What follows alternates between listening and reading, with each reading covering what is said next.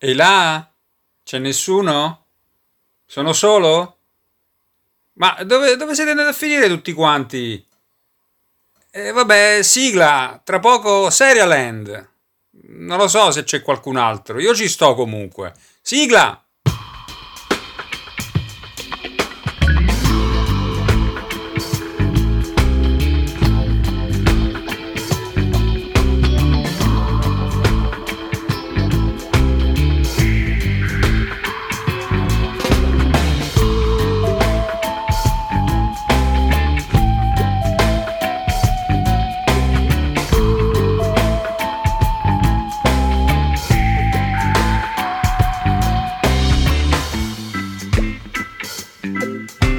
Nel bel mezzo della sigla ecco che spunta il conduttore che saluta i suoi conduttori. Ciao Aniello! Ciao Paolo, ciao! Ciao Federica! Ciao ragazzi! Ciao Giulia! Ciao ragazzi, come state? Vabbè, forse l'avete capito, sono rimasto da solo e stavo facendo le imitazioni. Sono caduto così in basso che... Per non sentirmi solo imito le voci dei conduttori che oggi mi hanno lasciato solo, quindi oggi puntata in solitaria di Serialand. Un altro po' di sigla e poi ci tuffiamo nel nuovo episodio.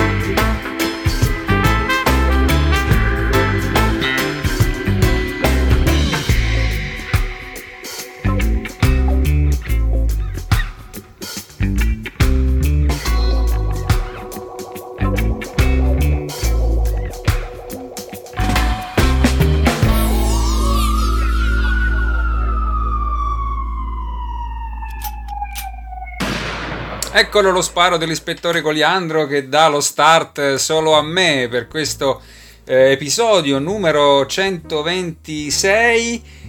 Prosegue il ciclo della Fiat, no? Ve l'avevamo detto la volta scorsa. Sono tutte puntate ispirate a numeri di gloriose automobili della nostra infanzia, almeno di quella del sottoscritto, che oggi appunto ve l'ha detto con una serie di gag più o meno mal riuscite. Oggi sentirete, cari ascoltatori appassionati di serie televisive e cinema, soltanto la mia voce, proprio così, perché per una serie di vicissitudini che sarebbe veramente lungo e tedioso raccontare oggi sono soltanto io. Ebbene sì, e Paolo Ferri, fondatore, creatore, ideatore di Serialand, In the Land of TV Serial and Much More. Però a tutti gli altri conduttori mando un caro saluto, che spero mi stiano ascoltando come ogni sabato mattina alle 10.30 in diretta su radiostart.it per raccontarvi di serie televisive che possiamo vedere in Italia, ma anche di film nelle sale che escono appunto nel nostro paese, ma poi divaghiamo verso tanti altri settori. Oggi, lo dico subito, la puntata si differenzia un pochino dalle altre perché è una di quelle puntate che poi diventano uno speciale monografico, diciamo così, in quanto... a termine, nella seconda parte della puntata, avremo un'ampia sezione dedicata ad un piccolo film indipendente e dal suo regista, che ascolteremo in un'intervista esclusiva con, appunto, lui si chiama Andrea Malandra ed è un amico personale ed è un regista indipendente che opera da molti anni nella città in cui trasmettiamo, ovvero Pescara, e che ha prodotto un ultimo lavoro, un ultimo film che andremo a raccontare. Il film si intitola Mani Nude è stato proiettato giovedì sera in anteprima nella nostra città Pescara nel Cinema Massimo, e proprio nel Cinema Massimo sarà in programmazione per una settimana, quindi per chi ci sta ascoltando dalla città in cui trasmettiamo, un consiglio per le vostre serate: Cinema Massimo, Mani Nude, ma poi lo racconteremo ampiamente a fine puntata, quindi restate con noi, non ve ne andate. Ma prima di arrivare all'intervista esclusiva con Andrea Malandra, che ovviamente il cui film ci farà compagnia anche dal punto di vista musicale, perché la colonna sonora di questo film scandirà questa puntata, appunto, in cui sono passero solitario, per così dire. Quindi ascolteremo le musiche di FBZ, che sono un gruppo, degli artisti che appunto hanno curato la colonna sonora di Mani Nude, appunto.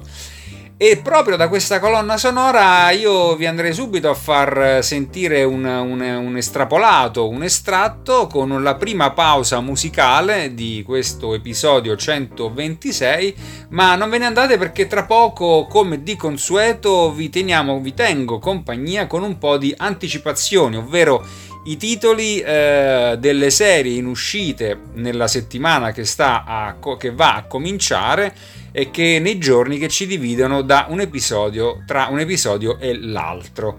Quindi un po' di musica, non ve ne andate. Questi sono FBZ dalla colonna sonora di Mani Nude.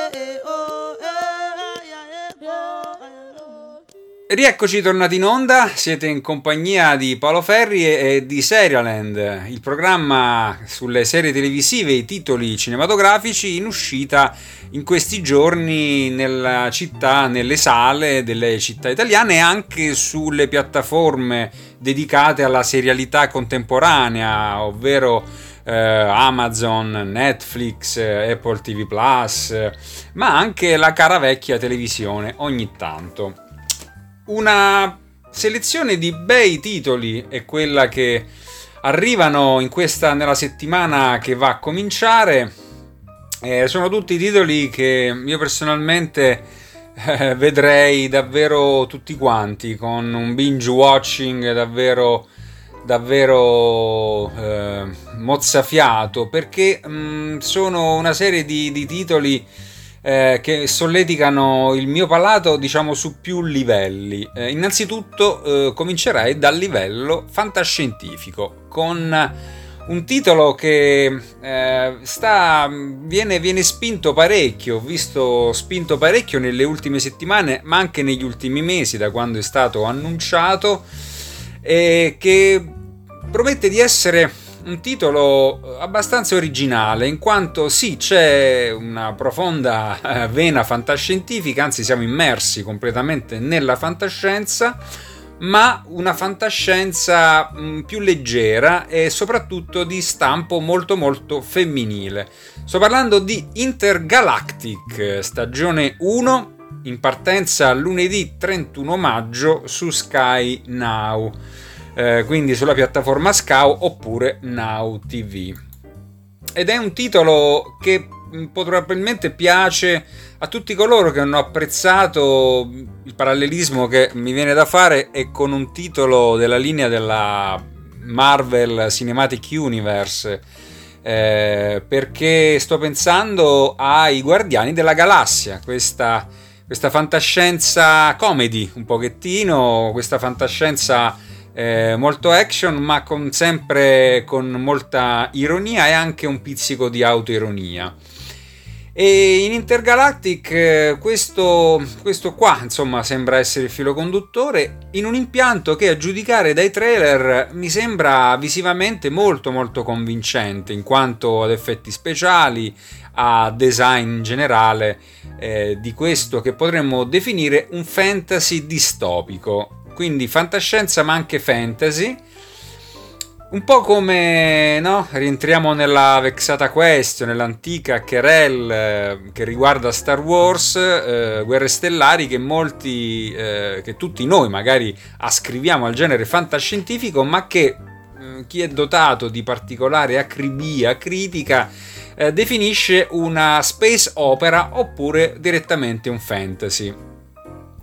E qui Intergalactic viene definito proprio questo, un fantasy distopico. Distopico perché? Perché è ambientato nel XXIII secolo sul pianeta Terra. E in questo contesto futuro troviamo un ensemble divertente e feroce di personaggi che danno vita a delle avventure. Le potremmo chiamare criminali avventurose, le quali sono inserite in una trama che parte con un'audace evasione intergalattica. La scrittrice e l'autrice viene da titoli come per esempio Diario di una squilla per bene, quindi qualcosa che tocca molto, diciamo, il dialogo femminile, tocca molto l'immaginario femminile, e infatti le protagoniste sono quasi tutte donne, a partire dalla protagonista che è una criminale, che capeggia un'impavida banda di criminali donne che si trovano appunto in un futuro lontano in cui la Terra si trova sotto il presidio di un'autorità globale nota come il Commonwealth. Quindi queste donne criminali sono le vediamo appunto detenute in una navicella spaziale che le trasporta per trovare libertà nella galassia. Ma queste criminali di punto in bianco dirottano questa navicella, coinvolgendo anche una giovane poliziotta e una pilota che è stata condannata ingiustamente per altro tradimento ed esiliata in una colonia carceraria.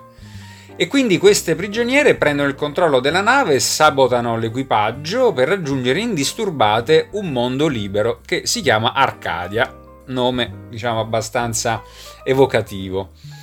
E quindi tra queste criminali tra l'altro troviamo, anzi nel cast soprattutto troviamo un volto che io ricordo molto bene, legato ad una serie che io ho amato tantissimo ma che di grandissimo successo come ER. Lei era, spero di pronunciare bene il nome di questa attrice, di origine indiana, Parminder Nagra, la quale tra l'altro giovanissima l'abbiamo vista anche in un film che in Italia ha avuto anche un esito curioso, un seguito interessante, perché lo ricorderete sicuramente come titolo, si intitolava Bandit Like Beckham in originale, e in italiano, ecco adesso se ci fossero i miei co-conduttori mi aiuterebbero, Sognando Beckham se non sbaglio esattamente. In originale voleva dire tutta un'altra cosa il titolo, perché Bandit Like Beckham ricorda, ecco che esce la mia vena calciofila, e qui mi sento già l'ironia di Giulia che mi prende in giro, che ficco sempre il calcio dappertutto, quel titolo voleva dire piegala come Beckham, calciatore, asso del calcio di qualche quinquennio fa che batteva delle punizioni molto arcuate, e quindi appunto Bandit Like Beckham piega il pallone come fa Beckham, e lei appunto interpretava una calciatrice indiana che era ovviamente malvista dalla famiglia, che sognava per lei un futuro di giovane sposa legata alle tradizioni del suo paese indiane, indù, ma che invece vuole fare la calciatrice, un tema tra l'altro che mi sembra abbastanza contemporaneo vista la crescita del calcio femminile negli ultimi anni anche nel nostro paese ma un po' in tutto il mondo. E vabbè, scusate la divagazione ma appunto stavo parlando di questa attrice Parminder Nagra che torniamo a bomba, appunto è presente in questo seriale dal titolo Intergalactic, e fantascienza avventurosa, ironica, divertente, molto contemporanea anche come taglio, come linguaggio, come humor, e quindi credo che è un titolo che riscuoterà parecchio successo. Io sicuramente mi prendo l'impegno di vedermelo e di raccontarvelo. E questo come primo titolo per quanto riguarda i titoli in uscita nella settimana che arriva. Ma ce n'è un altro che raccoglie parecchio la mia attenzione. Arriva venerdì 4 giugno ed è firmato da Stephen King, perché prende le mosse proprio da un romanzo di Stephen King. Il titolo è La storia di Lisey, che probabilmente in originale Lisey Story suonava come Lisey Story, che credo che sia un romanzo del 2006 di Stephen King. Lo vedremo su Apple, questo seriale, questo adattamento in 8 parti di questo romanzo, su Apple TV Plus. La produzione vede la firma niente poco di meno che di J.J. Abrams e della sua Bad Robot Production. Vi ricordate sicuramente il robottino che scappa nei campi di grano, no? In questo, come dire, in questa sigletta che vediamo sempre nei titoli marchiati da J.J. Abrams. Quindi la storia di Lisey, serie Apple in streaming. E perché me la vedrò? Perché i nomi soprattutto degli attori, a parte l'autore appunto del romanzo di base di Stephen King, sono veramente molto molto appetitosi. La protagonista è una grande attrice di Hollywood e la conoscerete tutti, la ricorderete tutti. Lei è Julianne Moore. Credo abbia vinto degli Oscar o tante nomination, non credo che abbia bisogno di presentazioni. E lei appunto interpreta la protagonista Lisey, una moglie, una donna che di punto in bianco rimane vedova, perché il marito, interpretato da Clive Owen, scompare diciamo di punto in bianco. Nel cast però vediamo anche un paio di volti, anzi uno sicuramente interessante, Dane DeHaan, che io personalmente ho apprezzato abbastanza, anche se lui ha un volto di uno di quegli attori molto molto belli ma magari non grandemente espressivi, ma di grosso impatto come presenza. Sempre personalità fragili lui ha fatto, me lo ricordo soprattutto in 000, tratto dal romanzo di Roberto Saviano e diretto da Stefano Sollima, una serie molto bella che abbiamo visto su Sky. E poi recentemente l'ho visto anche in un film di fantascienza, se ve lo ricordate, Luc Besson con Valerian, la città di mille pianeti. Lì era veramente di un catatonico quasi quasi irritante, però diciamo funzionale a questo ruolo di personaggio fragile, di uomo, giovane uomo fragile. E anche qui fa un po' questo ruolo pochino anche folle. Ma c'è un altro nome che rende questo titolo, la storia di Lisey, molto molto appetibile, ed è il nome di Pablo Larraín, grande regista messicano, anzi cileno se non sbaglio,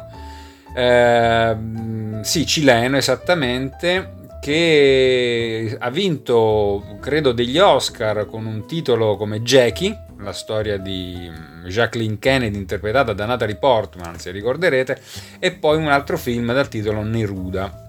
E quindi è un nome molto molto grosso della cinematografia internazionale, soprattutto poi tra Messico e Cile, diciamo, ci sono personalità molto molto interessanti. Quindi insomma, Lisey Story, la storia di Lisey.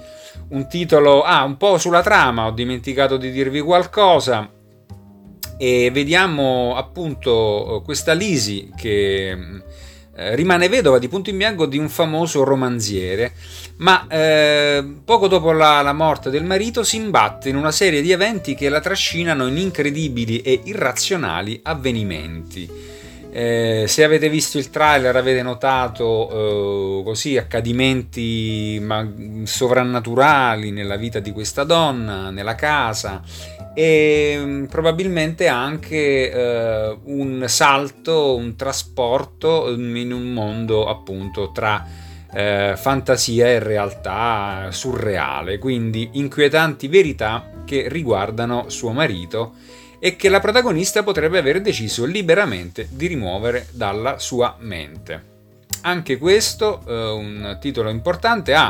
Su Clive Owen ovviamente non posso fare a meno di consigliarvi una bella serie televisiva in cui questo attore hollywoodiano molto predisposto all'action, tra l'altro però un bravo attore, si vedeva. La serie era The Knick di Steven Soderbergh, lui faceva il chirurgo in un ospedale di New York, appunto l'ospedale The Knick, ma agli inizi del Novecento, e quindi vedevamo una serie in cui questo chirurgo era era schiavo dipendente dalla cocaina, se l'iniettava intravena, e operava ovviamente con scarsa anestesia, anzi probabilmente senza anestesia faceva il chirurgo, e quindi E quindi una serie abbastanza cruda di impatto, molto molto ben prodotta, grande regia di Steven Soderbergh, e lui addirittura fu nominato al Golden Globe. E questo per quanto riguarda la storia di Lisey, ma vi faccio fare una piccola pausa musicale, ancora con la musica di FBZ, e torniamo qui tra qualche minuto.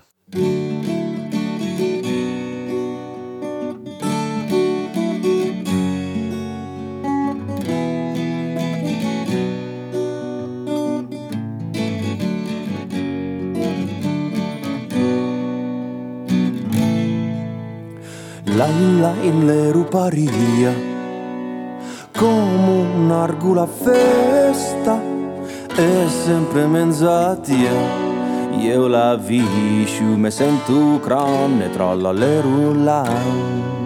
Oh oh, fammi bisciu magia, sottate nella festa, roba che non te pare.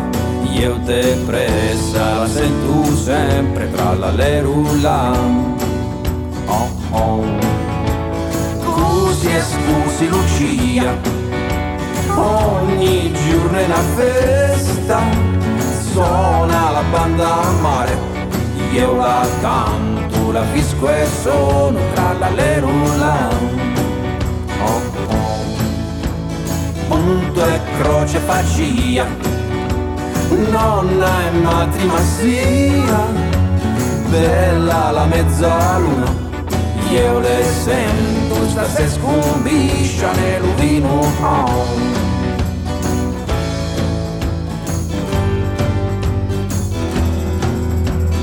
Oh, io non respiro, non respiro,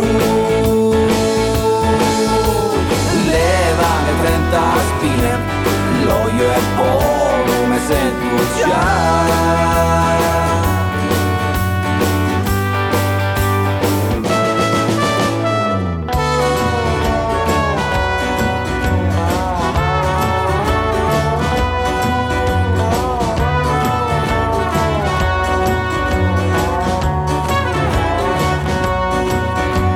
Ci si buona Maria, e svuota se spezza, l'anima mia è la tua, io la cerco ma non la trovo, cerca bonuca.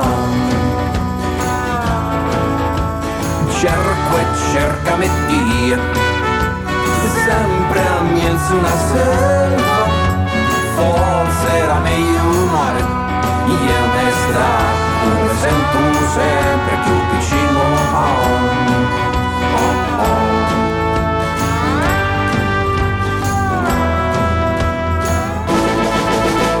Io non respiro, non respiro, leva le 30 spine, l'olio è buono, mi sento già.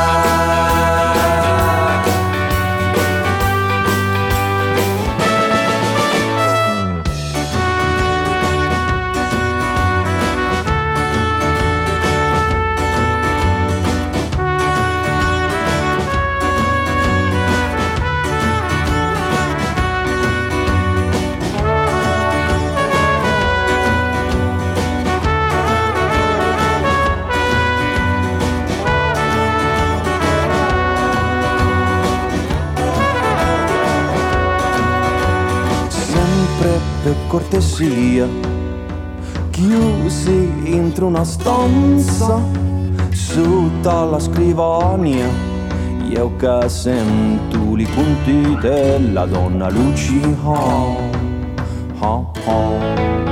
Spiccia questa canzone, senza capo né coda, e la noia mi uccide, io saluto un abbraccio forte tra la lerula.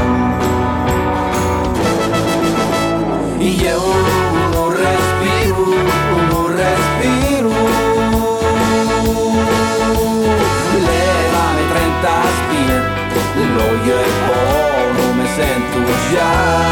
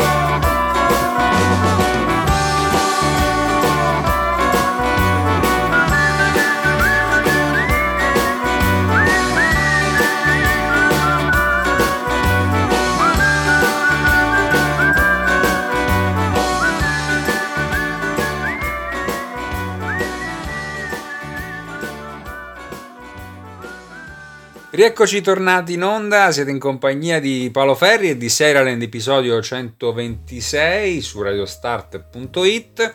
Stiamo parlando come sempre, come ogni sabato mattina, di serie televisive, ma quelle vedibili dal pubblico italiano, quindi come dire doppiate in italiano, anche doppiate. Poi se voi potete scegliere sempre solitamente anche la versione sottotitolata, che io, apro parentesi, chiudo parentesi, consiglio sempre, trattandosi di titoli anglosassoni ovviamente, quelli inglesi ancora di più, ma chiudo la parentesi. Ma solo per ricordarvi, per dirvi che mi fa piacere sempre segnalarvi, se siete amanti di serialità televisiva come il sottoscritto anche, il programma dedicato alle serie prima che arrivino in Italia, ovvero Subtitles, sempre nel palinsesto di radiostart.it. Ma torniamo ai titoli in uscita nella settimana entrante, che sul panorama appunto seriale di piattaforme web italiano ci sono un paio di titoli molto molto interessanti anche questi. Vi avevo detto che oggi sono tutti titoli su cui io farei binge watching sfegatato. Cominciamo e ci metto dentro, qui mi sento ancora nelle orecchie l'ironia della cara Giulia, ma una serie tratta da un fumetto. Ebbene sì, però attenzione, non siamo nei supereroi, non siamo nella fantascienza, siamo in un fantasy post-apocalittico che, è vero, nasce come fumetto, che io diciamo ho apprezzato moltissimo perché nasce da un autore americano, di quelli dalla vena molto molto europea, quindi un autore molto atipico per il fumetto americano, che si cimenta con un fumetto un po' più adulto di quello Marvel o DC Comics, o comunque di quello dei supereroi. Lui è Jeff Lemire e il titolo è Sweet Tooth, ovvero Dente Dolce, potremmo dire. Questo è il titolo sia del fumetto che della serie, in onda su Netflix nella sua prima stagione da venerdì 4 giugno.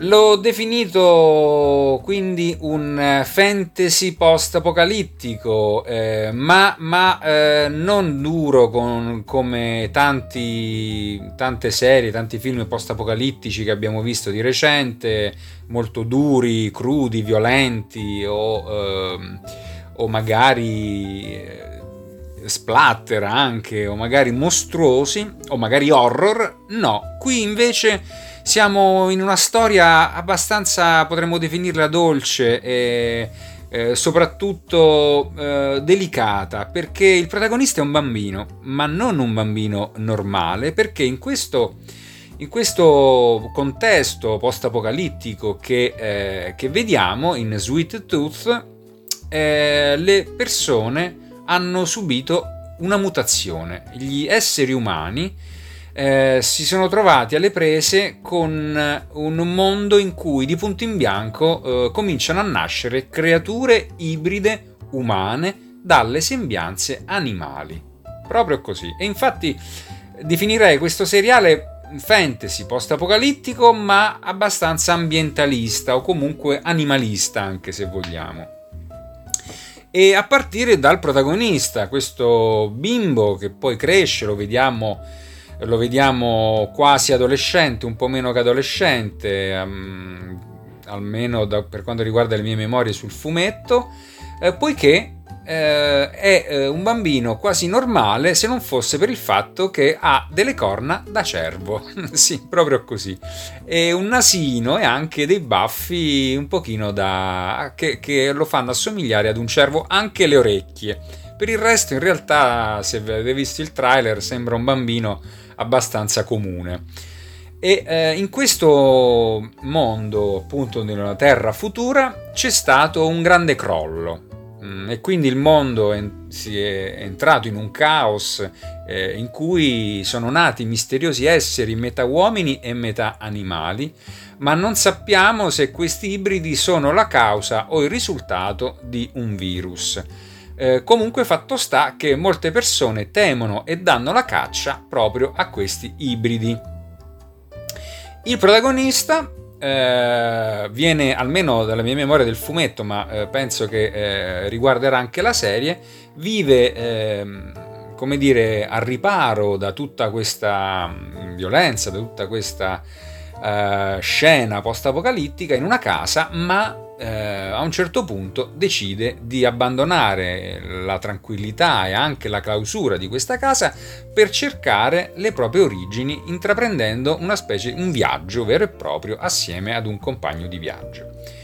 E in questa storia compaiono, incontra ovviamente alleati e nemici inaspettati, e quindi il bimbo impara che il mondo al di là del bosco, in cui è stato sempre protetto e rinchiuso, è ben più complesso di quanto immagini. Il fumetto, adesso me lo sono ricordato, nasce tra settembre 2009 e gennaio 2013 con 40 albi, 40 episodi marchiati dall'etichetta Vertigo della DC Comics. Attenzione a Vertigo perché è una etichetta molto molto importante. Chiudo il discorso con Sweet Tooth perché da segnalare la presenza nel cast di un attore che a me ha molto divertito in una serie di qualche anno fa. Lui è Will Forte, un comico americano che si è distinto in una serie che potrebbe anche parafrasare la condizione del sottoscritto in questo episodio solitario. Era The Last Man on Earth, un po' come me, l'ultimo uomo su Serialand senza i conduttori, a cui mando un saluto. E una serie molto divertente in cui Will Forte appunto era l'ultimo uomo sulla Terra dopo una virus che anche in quel caso aveva sterminato l'umanità, anche se poi non era effettivamente, finisce per non essere effettivamente proprio l'ultimo uomo sulla Terra. Comunque diciamo era una serie molto divertente che vi consiglio caldamente. Nel cast di Sweet Tooth però c'è anche un altro nome, James Brolin, che però qui figura come voce. E per il resto sì, questa è un po' la storia. Se vedete il trailer sicuramente noterete come sì, trattasi di fantasy, trattasi di provenienza fumettistica, ma il marchio Vertigo, mi riferisco a chi è pratico un po' del fumetto americano, è sempre garanzia di prodotti adulti, quindi diciamo l'elemento fumettoso, fumettistico, ma declinato non adulti nel senso di vietato ai minori, tanto per intenderci, ma adulti nel senso di contenuti un po' più evoluti, un po' più complessi, e non soltanto botte, cazzotti e superpoteri di supereroi. Quindi Sweet Tooth su Netflix, ve lo ricordo, mi sento davvero di consigliarvelo. Ultimo consiglio per la sezione delle anticipazioni di questo episodio 126 di Serialand, una serie che ci porta nelle tematiche LGBTQ, o se volete AI+, ma insomma siamo nel mondo gay, soprattutto se non sbaglio americano, newyorkese. Il titolo è It's a Sin, così come la famosa canzone dei Pet Shop Boys. Se ricordate questa grande band del pop britannico, i cui artisti appartenevano anch'essi alla scena gay, appunto inglese. E questa è una serie, sì, no, ho detto americano ma ho sbagliato perché siamo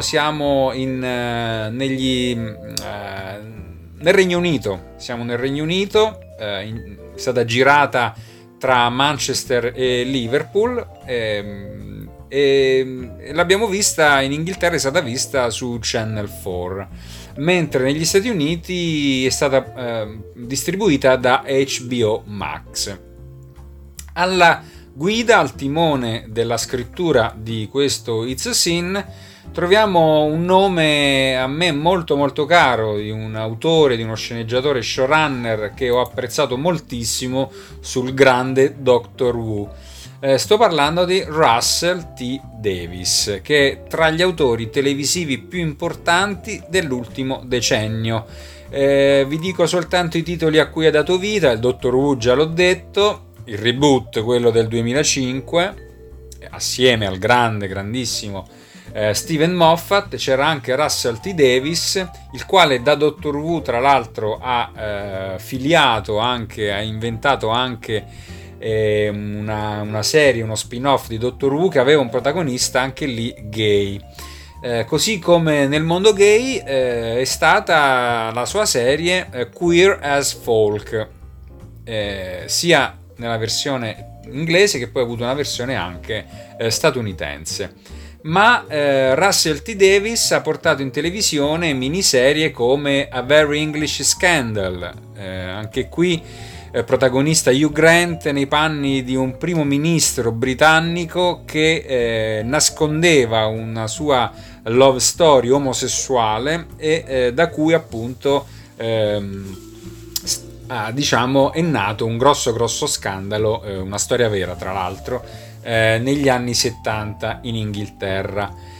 E poi il bellissimo Years and Years, una miniserie disponibile su Starzplay, anche qui con una famiglia allargata e disfunzionale in cui erano presenti sicuramente personaggi gay, ma non solo, anche di varie etnie e culture, anche di vari orientamenti, di vario titolo, in un futuro molto molto prossimo in cui nell'Inghilterra vince un personaggio politico un po' simile al nostro Beppe Grillo, ma è un po' difficile riassumere questa serie Years and Years, proiettata nel futuro, in un futuro prossimo, ma in cui vengono esplorati tutti i temi, come dire, della diversità, dell'inclusione, della disfunzionalità familiare, in maniera molto molto intelligente, assieme a temi sociopolitici come l'immigrazione e altri ancora, visti in un futuro molto prossimo.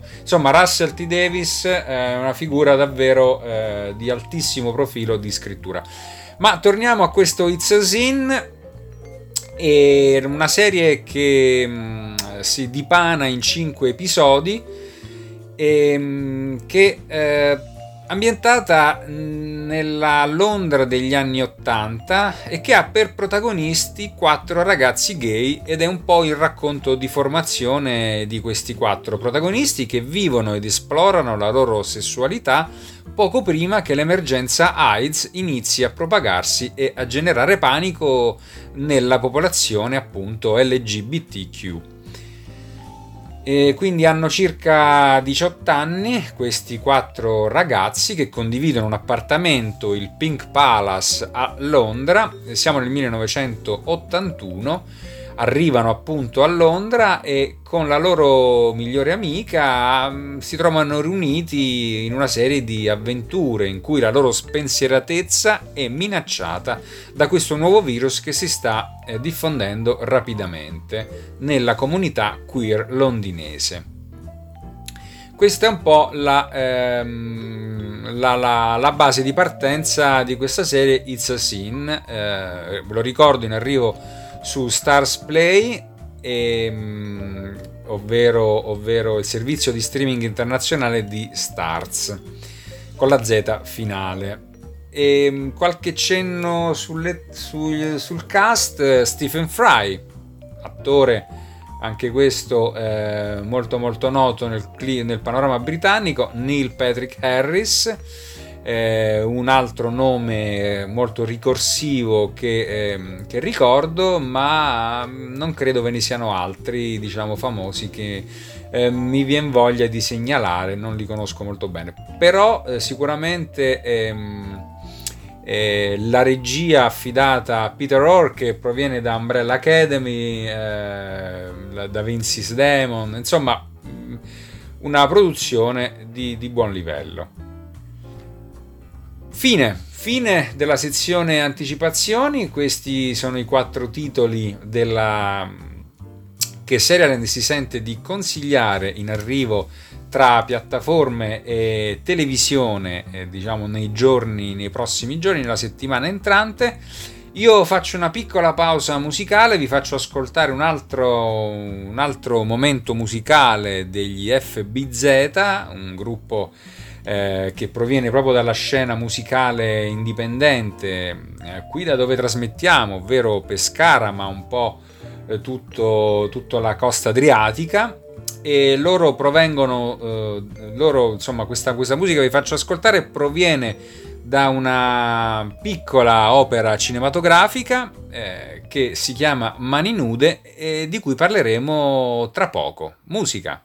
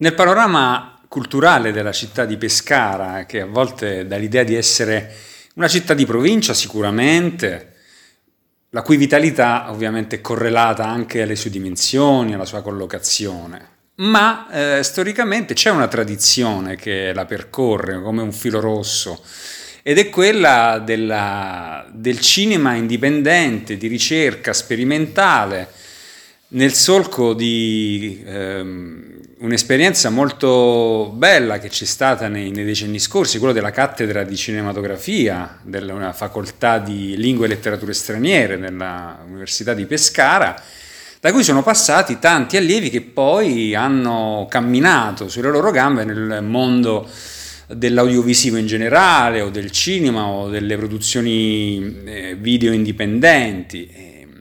Uno di questi sei tu, caro Andrea Malandra, che ti ringrazio innanzitutto di aver accettato l'invito di Serialand. Buongiorno. Buongiorno. Finalmente, perché insomma faccio un piccolo preambolo, un'amicizia pluriennale tra me e Andrea Malandra, che poi si salda anche ad una collaborazione professionale proprio come ufficio stampa e comunicazione da parte mia di quelle che sono le tue esperienze appunto nel cinema indipendente. Però mi piace ricordare anche i tuoi trascorsi di operatore culturale con rassegne molto belle che hanno portato in questa città tanti bei nomi. Il primo che mi viene è Franco Piavoli, ma vuoi dirne altri a memoria? Grifi è molto... sì, Grifi e Piavoli, che secondo me è stato, insomma, è uno a cui io mi faccio anche un po' riferimento in questo film. E perciò l'ho voluto menzionare. Poi vabbè, è Grifi, diciamo, potrebbe essere l'altra parte di me, no? Sono le due parti, no? Perché Grifi c'è sperimentatore, diciamo anche di cose mai viste, assemblate, no? Cose e poi le rassegne su Wiseman, documentaristiche. Wiseman, sì. Infatti sì, con l'associazione Noi Band abbiamo fatto varie rassegne, e tra cui anche queste produzioni insieme le ultime con la Fondazione Pescara Abruzzo. Certo. E sì, diciamo che parte tutto, se vogliamo, realmente dalla cattedra di storia del cinema, dove c'è stato De Vincenti, Giorgio De Vincenti e Anita Trivelli, che un po' hanno così fatto crescere la fiamma in questi virgulti del cinema, no? Cioè, infatti appunto sia io, poi c'era Francesco Calandra, Cristina Vuolo, Gianluca Steward e Valentina Verrocchio e vari altri, Erminia Cardone, anche lei tua compagna, tua sodale, tua collaboratrice, sì, tua... Infatti. E perciò insomma c'è un gruppo che per qualche anno ha seguito insomma queste storie del cinema e ci ha dato parecchio, e infatti siamo andati nei festival eccetera, e perciò questa, diciamo, il sacro fuoco. Sì, il sacro fuoco ha sedimentato in noi, e perciò qualcuno ha continuato, no? Sì.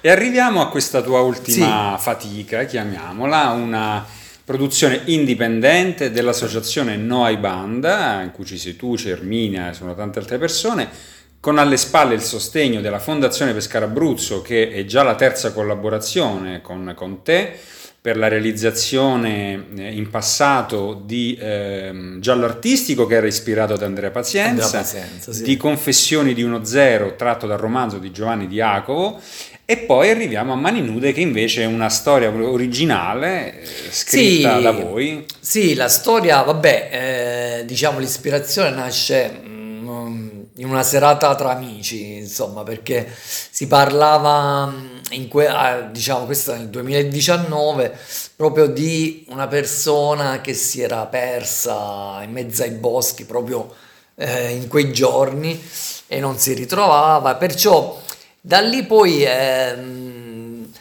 uscito, cioè, questa notizia di un'altra di cronaca di una ragazza ungherese che si era 10 anni prima sempre in quei canaloni sulla Maiella, e che poi fortunatamente dopo qualche settimana è stata ritrovata anche in buona salute, perché si era, insomma, così aveva fatto una sopravvivenza un po' quasi a uno stato primordiale, no? Sì. E allora da là c'è venuta questa ispirazione al soggetto, quest'idea, che poi la sceneggiatura poi è stata fatta da Roberta Bellantuono e Erminia Cardone, e niente, perciò ci siamo avventurati in questo nuovo progetto. Faccio un piccolo preambolo, sempre per raccontarti a chi ci conosce, sulla nostra emittente Radio Start, insomma, abbiamo un ascolto ovviamente web che potrebbe collocarsi in qualsiasi luogo del mondo. Tu hai sempre avuto una predilezione per le ambientazioni urbane, metropolitane, e quasi futuristiche magari, o anche distopiche, insomma, e con storie che nascono proprio da questa dimensione. E quindi quest'ultimo lavoro invece, perché, cioè, sentivi anche un'esigenza quasi interiore di staccarti dalle tue consuetudini e raccontare però anche lì il nostro presente, perché Mani nude, è vero che non l'abbiamo ancora detto, è ambientato tutto nei boschi, sulla Maiella, in particolare vicino alla località di Serra Monacesca, e per un'ora, per 6 minuti se non sbaglio, 63 minuti vediamo una unica attrice smarrita nel verde, anche se poi capiteranno altre cose, e quindi diciamo che c'è stata un'esigenza, perché appunto, come ben tu sai, già l'artistico è Confessione 0, cioè è veramente una pluralità di persone e di personaggi, di caratteri, perciò molto pieno, no? Di varie cose, tra cui appunto un cast molto nutrito. E allora c'è stata un'esigenza più che altro, ecco, di confrontarmi con un'unica attrice, o perlomeno una protagonista principale abbastanza forte, che da poter seguire per tutta la storia, per tutti i film. Quasi un effetto rimbalzo dalla cast multicolorato e molteplice del precedente, proprio quasi il fisico, se vogliamo, l'anima, diciamo, che chiesta una... infatti, capite, come proprio un'esigenza quasi fisica di poter svuotare infatti, e in effetti poi anche si nota pure con, cioè, un altro genere anche di cinema, no? Molto più vicino, come dicevamo prima, anche a un Piavoli, a gli Osseliani, ovviamente sempre con la giusta distanza dai mostri sacri, però diciamo che, ecco, c'è questa, insomma, una visione verso quel tipo di cinema, insomma. E arriviamo però allora, innanzitutto diciamolo, il film in programmazione nelle sale della nostra città, Pescara, fino a giovedì prossimo, quindi il giorno fino a mercoledì prima di, poi a giovedì escono i nuovi esatto film. Meno che non viene posticipato di un'altra settimana, insomma, prorogata. E quindi niente, cerchiamo di dire qualcosa. Dicevo prima che hai fatto un lavoro di sottrazione, perché hai tolto personaggi, hai tolto figure, hai tolto momenti, hai tolto anche snodi narrativi. Abbiamo una storia lineare, se vogliamo. Ma poi, come dire, anche vedendo il film, noi che l'abbiamo già visto, si dibatte all'interno della superficie, un qualcosa che vorrebbe uscire, e quindi questa ragazza, solo in un bosco, però trova dei momenti. Che tipo di momenti sono? Come li possiamo raccontare? Diciamo che comunque sia, ci sono dei momenti che possiamo dire che, dove io attingo ovviamente, cioè, al mio percorso precedente, cioè, dove appunto questi momenti sono delle incursioni, se vogliamo, in questa natura. Perciò diciamo, senza fare spoiler, però in qualche maniera diciamo che ci sono delle allucinazioni, ecco, e questo sono momenti un po' diversi dal percorso naturale che questa ragazza può avere nella realtà, che sono in qualche maniera anche i suoi fantasmi, no? Qualcosa che deve esorcizzare, perciò vengono fuori. Questo è un po' che poi anche il suo percorso interiore, no? Perché non è solo una perdita fisica, ma anche di interiorità che lei piano piano si vuole ricostruire, no? Riusciamo anche a trovarci una lettura del presente anche in questo, perché c'è per esempio una nozione che percorre un po' tutto il film, che è quella dell'errore, una nozione esistenziale, chiamiamola così. La vita è un'intera sequenza di errori che illuminano, poi a un certo punto c'è questa bella frase, illuminano la stanza che è la nostra vita, cioè una ragazza che si perde per sbaglio compie degli errori anche, se vogliamo, banali, magari anche davvero superficiali, perde il cellulare, eccetera eccetera, ma c'è un messaggio, un sottotesto alla fine in tutto questo. Sì, o ce lo stiamo trovando a noi, ma no, diciamo che c'è anche se poi vabbè non abbiamo nemmeno attinto troppo, però c'è per esempio il diario degli errori che diciamo ci ha anche un po' ispirato, cioè non è che abbiamo riportato dei passaggi proprio del libro di Flaiano, però cioè, ci piaceva quest'idea che appunto la vita non è solo diciamo vedere le cose giuste della vita, no? Ma anche gli errori, perché uno costruisce la sua esperienza anche dalle cose dagli errori che ha fatto, perciò è un qualcosa che ovviamente noi partiamo già che lei si è persa, perciò gli errori l'ha fatti in precedenza. Lei infatti porta questo zaino che come in Buñuel è un po' il sacco, no? delle cose diciamo brutte, della spazzatura, no? Che uno si porta dietro, ognuno di noi, e cerca di toglierselo durante il percorso, che sono quegli errori che però tu comunque li tieni come ricordi che ti fanno andare avanti anche, no?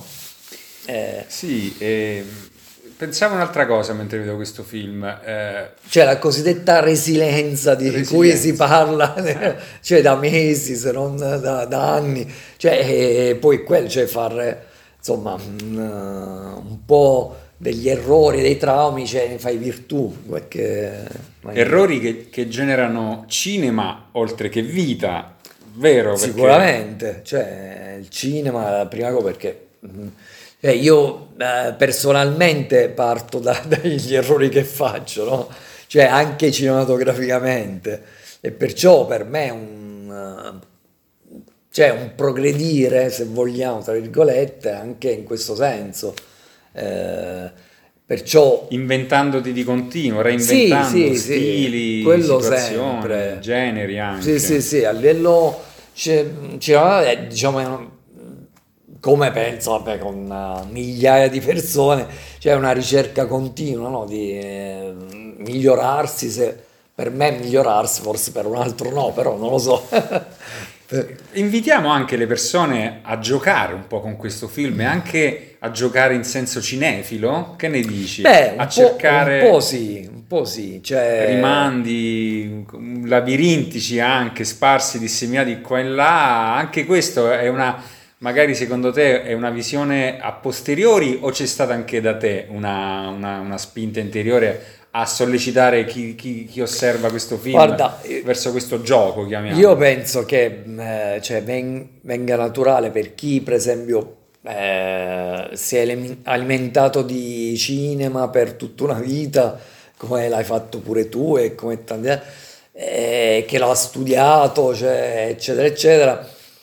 Mettere dentro un film sicuramente cioè dei tasselli di tutto un vissuto, no? E perciò sicuramente tanti possono vederci delle influenze di un regista piuttosto che un altro, cioè è un potrebbe essere, se uno va a vedere, un rompicapo, no? Cioè una specie di come dire, scatole cinesi, no? Che tu devi un po' capire che cosa c'è dentro, no?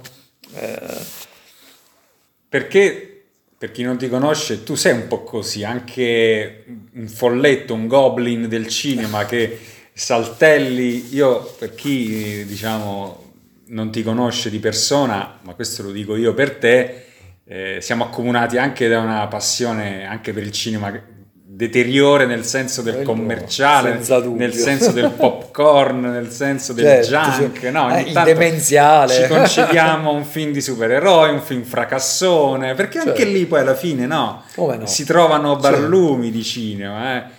Ci avresti voluto mettere un King Kong che esce, anche se un po' ci sta, ecco, lo diciamo per chi non l'ha ancora visto. In effetti il perturbante, no? Il perturbante, cioè gli antropofagi in qualche maniera, ci stanno nel film, e sono, insomma, quei cannibali che nel nostro cervello, capito, premono, che vogliono uscire, no? E che poi in definitiva ci fa andare a vedere pure, insomma, il cinema di serie Z piuttosto che il film commerciale.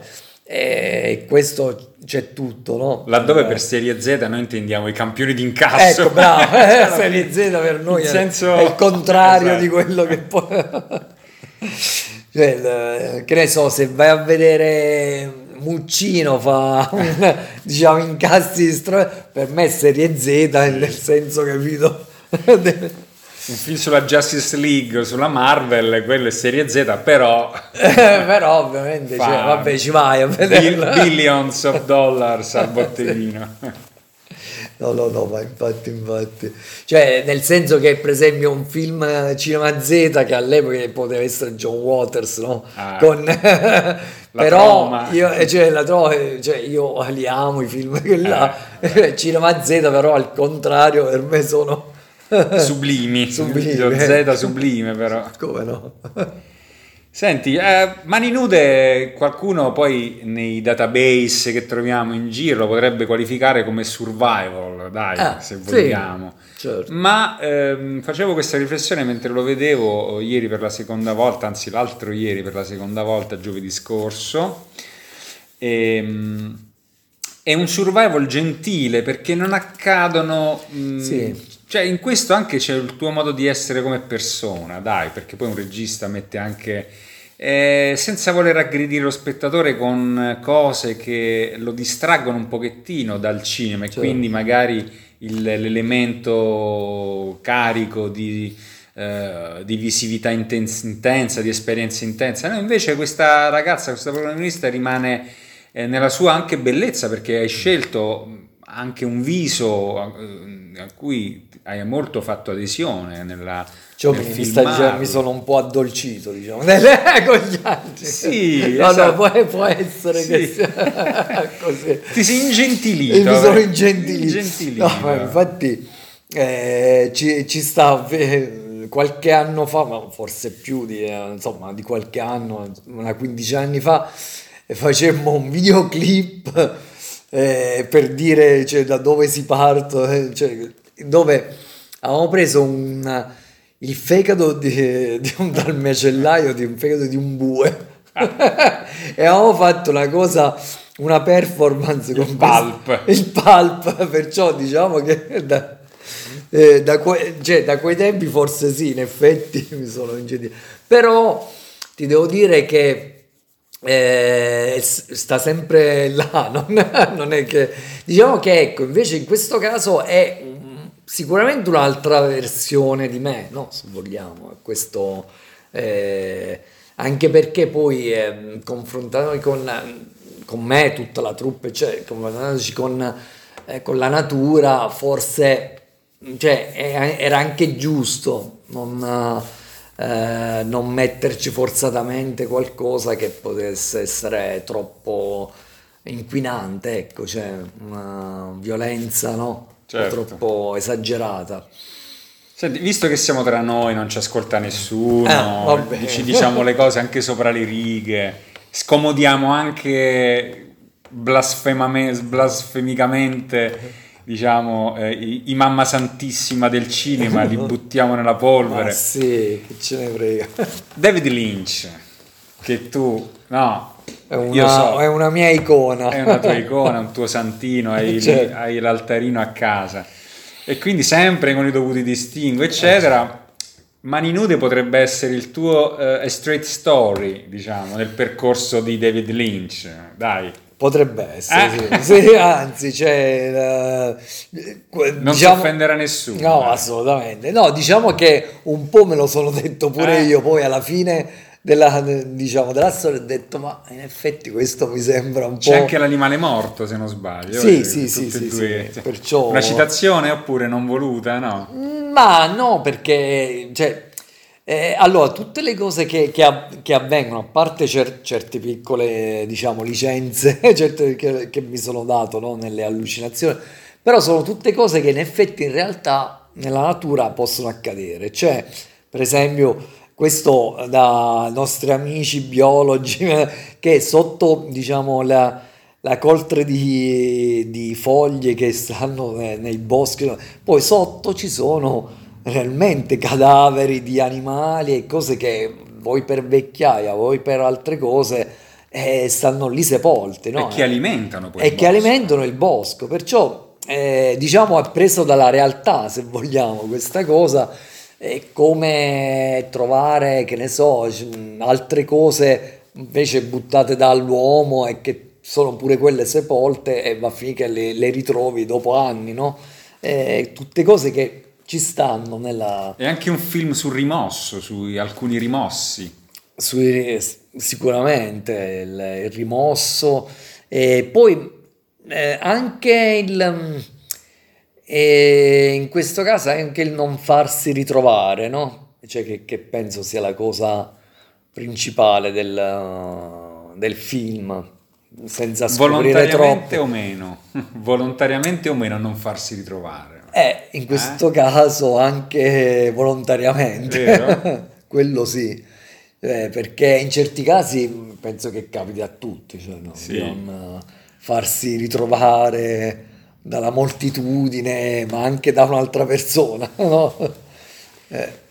Senti, io poi mi piace sempre raccontarti, tu lo sai, quando presento le proiezioni, lo facciamo spesso, però non ti chiedo mai se sei d'accordo. Allora, sei d'accordo se io ti descrivo come un regista che però il cui lavoro di produzione, diciamo così, comincia assieme a tante persone, si alimenta di tante esperienze e quasi ogni tuo film diventa una performance che anche esce da quello che viene ripreso, ma sta anche quando...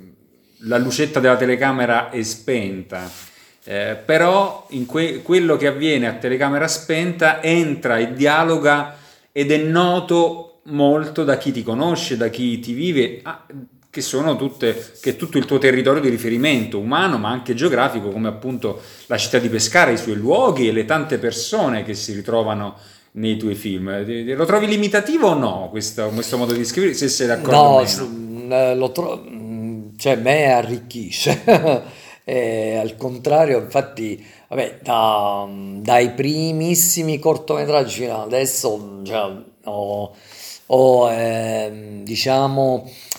avuto sempre, sia per quando c'erano la troupe, il cast, amici, cioè un arricchimento di personalità, no? Cioè, perché gli spazi, le vie, i palazzi. Ho incontrato sia persone...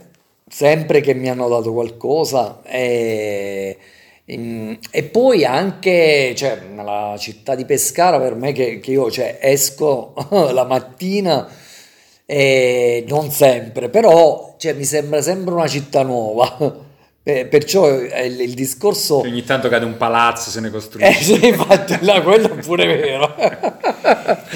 Però è così, diciamo, che anche perché in qualche maniera se tu inizi con il vedere le cose, cioè, come se fosse il cinema, no? Sì. Le cose da lontano, poi piano piano arriva ai particolari, perciò ma ogni giorno puoi scoprire una cosa diversa, no? Pure a casa tua rispetto a qualsiasi altra cosa, no? E questo fa di te, del tuo cinema, un qualcosa diciamo comprensibile solo in un hic et nunc, oppure l'esatto contrario? Cioè questa è una duplicità di visione, un'ambiguità che poi guarda, esiste in tante cose, ma anche che partecipa anche, di cui partecipa anche il tuo cinema, no? Guarda. Perché poi, e questa è una domanda che ti chiedo proprio per sottolineare un fatto, che i tuoi lavori hanno una vita al di fuori di Pescara, al di fuori delle proiezioni, sì, nei circuiti indipendenti, eccetera, eccetera, perché vanno in festival internazionali e ottengono, come è avvenuto già fino adesso, dei riconoscimenti a Londra, a Istanbul, a Stoccolma, sì, in Macedonia, per esempio.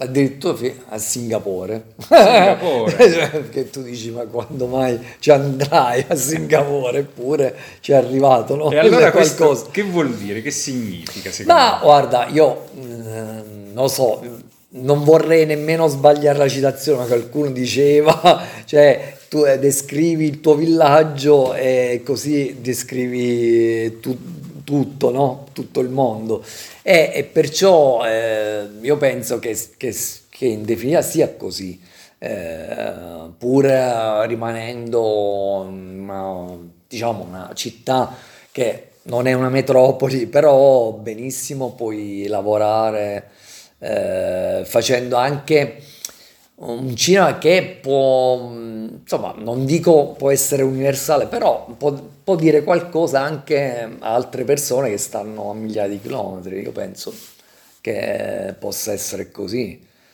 non è, diciamo, non penso che ci sia il rischio dell'essere autoreferenziali, no? Cioè, in qualche maniera. E magari c'è anche fame nel mondo di questo, cioè di persone che vanno nel proprio verticale. Alla fine sì, il villaggio globale è molto diverso da come era una volta, no? Quindi... Sicuramente, anche perché penso che, cioè, mi sono immedesimato come quello là di Singapore che vede, capito?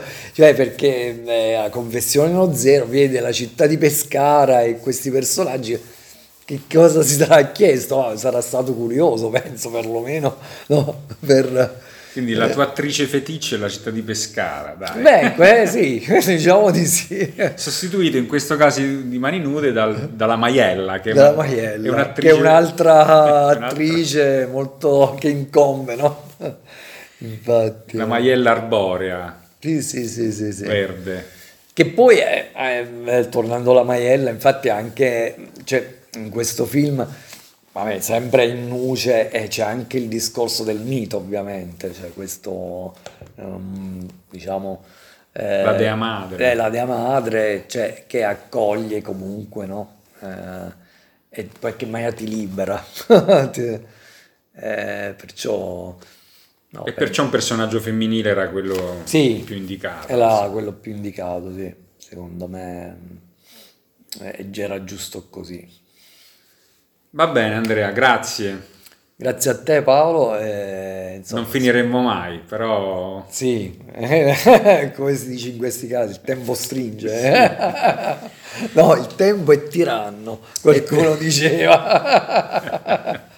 Vabbè. E allora, per chi ci sta ascoltando, lo vogliamo dire, se vi trovate a Pescara andate al Cinema Massimo, sì, fino a mercoledì prossimo a vedere Mani Nude di Andrea Malandra. Andrea, grazie per essere stato qui e spero di riaverti a Serialand in altre occasioni, ma sicuramente troveremo il modo. Grazie a te, Paolo, e saluto tutti.